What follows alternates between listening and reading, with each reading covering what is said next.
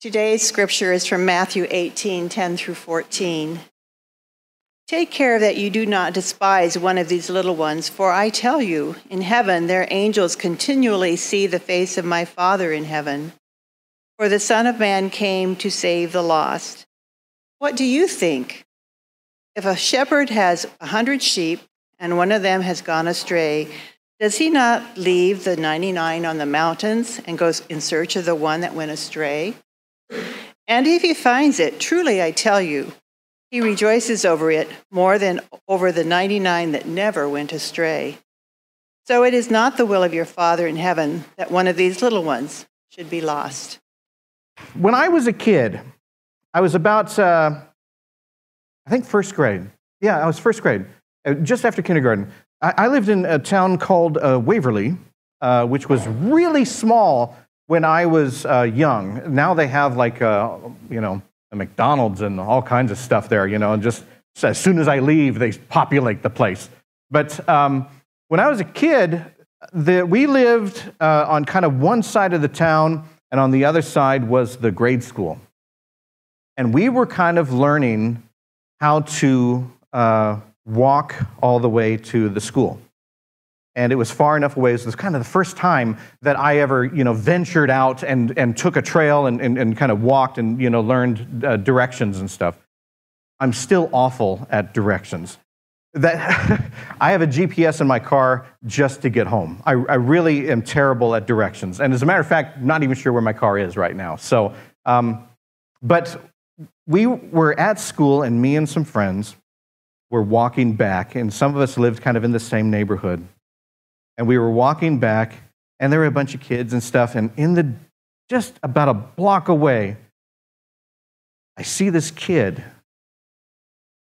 curly, white hair, and it's just all like sticking out, you know? And he's sitting there, or it's not sitting there, he's standing there like this, and he's just looking at you like that, you know? We were horrified, you know? I mean, yeah, he was about two feet tall, same as the age as us, but for us, this, you know, was scary. And so we're kind of going slowly toward him because it's the only way that we know to go. And then we get within about a distance of him, about here, and he just goes, and just starts screaming and running after us. So we just all, blah, you know, just take off running. And I'm running as fast as I can. First time I've ever seen a bully. First time I've ever wondered if I could run faster than my friends. And we just all scattered and we just all ran away and all this kind of stuff. And the next thing I know, I'm in a neighborhood that I didn't know, I didn't even know existed. And my friends, I mean, we all went different ways. I have no idea if they're still alive. And so, but I know that I'm in this place where houses look different, everything is, is different, and I've realized I don't know how to get back. Because I ran in such fear that I, I have no idea where I'm at. And so I'm looking around, and you know, you start to get that quiver lip, you know, just, I think I'm lost. I'm going to have to live here, you know, and just. Uh, I wonder if these neighbors have food, you know, and uh, I hope he doesn't, that guy doesn't live in there. But uh, it was a very scary time. One, and, and I mean, I'm old now, uh, not old as Brian, but I'm old. And you still remember it because of that fear, that trigger of being lost was a huge, huge trauma in my life. And I remember just continually trying to uh, backtrack and remember where I was and, and all of this kind of stuff. And then finally, I saw uh, one of my friends, uh, the one that didn't get eaten by the guy. So he's over there. And together, we were able to kind of work our way back and, and find out where, where we lived and find our way home. I wonder if that's if that's kind of like the sheep that Jesus is talking about in this passage when he said, you know, that a shepherd will uh, leave 99 to go look for that lost one. And if you've ever had a pet or anything like that, I mean, we, we have a dog uh, named Murray who's a very uh, smart dog, but there have been times when uh, the door will be open and he will be out of excitement, he will run, and we worry that he'll get far enough that he won't remember how to get back because he's focused on the, the excitement. For me, I was focused on the fear and getting away from something. For sheep and for uh, dogs and stuff, I think sometimes they're focused on the excitement of, I've never been here, I've never been here. And then before they know it, oh, I, I got to get back, and I, I don't know how to do that. You know, sometimes, sometimes we do that in our lives. So, sometimes, for some reason, one, or, one way or another, we tend to go off the beaten path a little bit. Uh, sometimes it's you know a bad sense of directions. You know, I, I think I've told this story once. So I was a, a, kind of my my son was in Boy Scouts, and we had a, a Boy Scout camp that we were going to go to in Kansas City. Um, and through lack of directions, I ended up in Iowa. Uh, I don't know how, but managed to get home. There are times when we turn the wrong way and it leads us down some, some places. And sometimes we go far enough that we cannot find our way back. Sometimes we do this out of mixed direction. Sometimes we do this out of fear. Something triggers us and we, we, we flee. So, sometimes it's because it looks more exciting where we're going. And, and sometimes we do it just to, just to thumb our nose at where we've been. Uh, there were times when I was in my teens that I wanted to just leave, not out of fear of where I was, but just a way of saying, you know, take that society and all that kind of stuff. There was a time that the, uh, the carnival came to, to Waverly. It was a very small carnival. I wanted to join the, car- the carnival.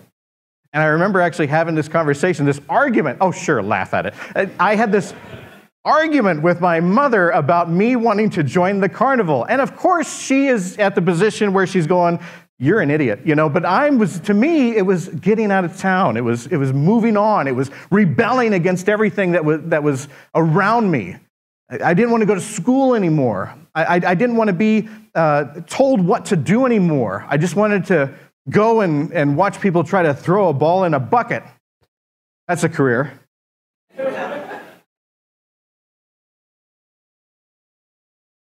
But there are times when you, you do take off and it's hard to find your way back. Last week I had a very, it's, it's funny that this, this came up because last week I had a conversation with somebody that had not been to church for a long time. And she said, I just need you to answer me something. When do you go too far? When, when do you flee far enough to where God no longer looks for you? Because I've heard some things. She, she had, um, uh, in her, I think, teen years, she had been part of uh, kind of an evangelical um, big big church and, and, and telling people that you know it's all about your faith and believing and everything like that and a little bit of the fire and brimstone that if you turn your back on god god will turn you you know, the back on you.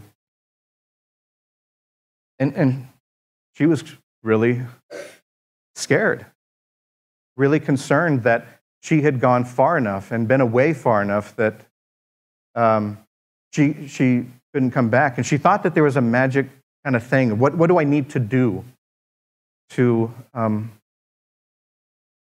have God love me again? And you know, Gosh, when she said that, my, my heart just sank. Because it was, it was not just a reminder, but it was a verification about how many people have felt like God no longer looks for them. We, we hear these stories about the lost sheep and we hear this kind of stuff, but we also hear stuff about, you know, if you deny me, I will deny you, and all of this kind of stuff. We take uh, passages out of context to use against people. We, have as Christians, for so many years, we have gone uh, so much about just wanting to win the argument. We have used the words of Christ to as weaponize. We think that we can scare people straight. We think that we can tell them, you know, uh, the, the story of heaven and hell, and that if you go too far or if you do this too much, you, you can't turn back. Think about that sheep and the shepherd. And this story that Jesus tells about a shepherd in a field, and he's watching over what he thinks is a hundred sheep. It's his job, it's his livelihood. He sits there and he watches them. And he notices that one is gone. The way that we have often chose to win that argument means that we would have to change that story and stop it right there and say the shepherd was disappointed but stayed with the 99. The shepherd thought, eh, I still have I still have my faithful flock. Sorry to see you go. And even in the first century, that's where they would have expected the story to, to turn.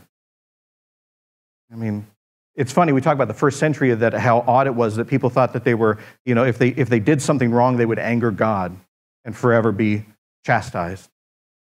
And here we are 2,000 years later, and we're telling people if you anger God, you're going to be chastised. But we, we don't change the story. We read it as it is. And as it is, when Jesus is telling this story, he makes a point to say the shepherd misses that one sheep that got away.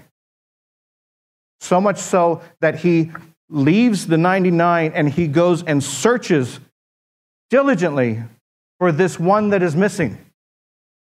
That it becomes his quest, it becomes his obsession to find that one.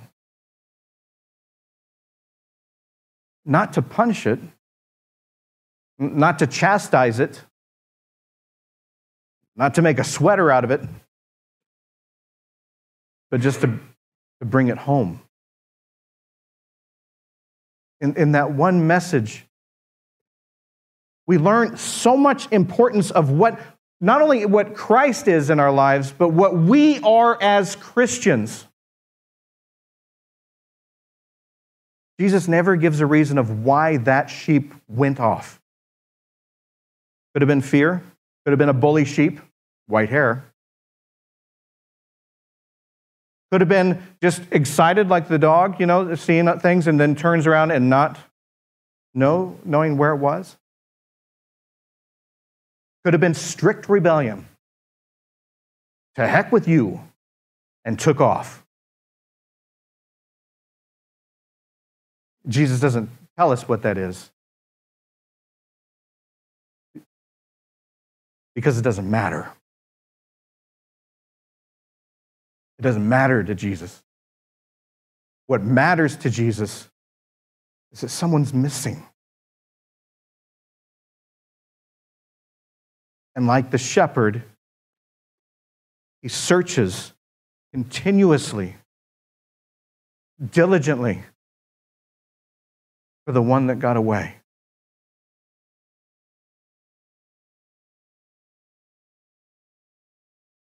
So many people in our society right now,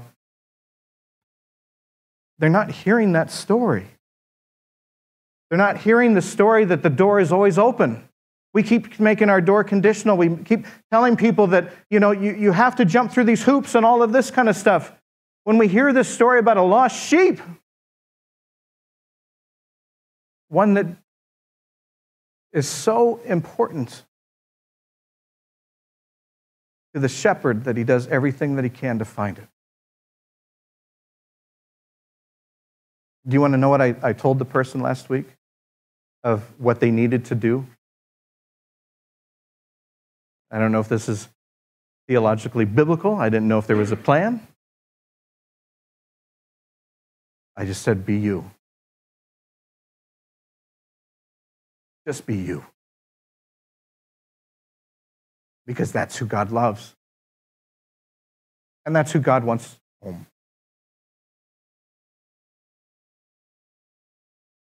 I don't know why that's such a radical thing today. I don't know why we I don't know why we have to preach that so much.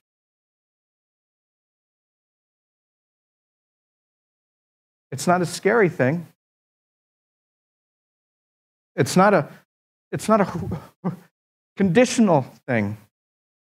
That's what's so amazing about Christ. It says, I'm here to seek the lost. I'm here to gather them and bring them home. May we do the same.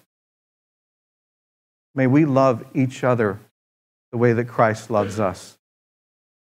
May we see each other as either here or lost.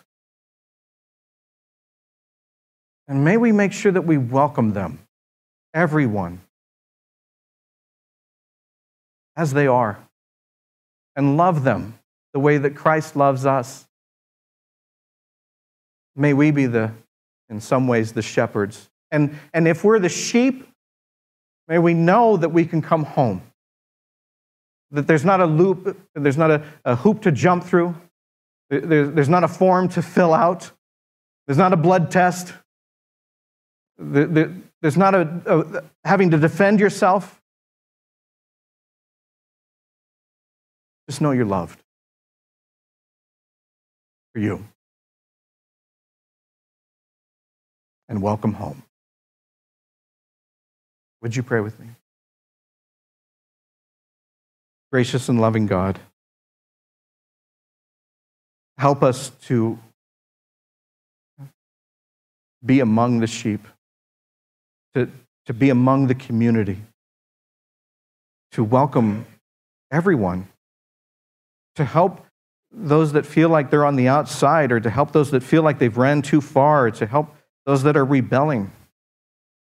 Help us just welcome them. Help us be Christ like. In Jesus' name we pray. Amen.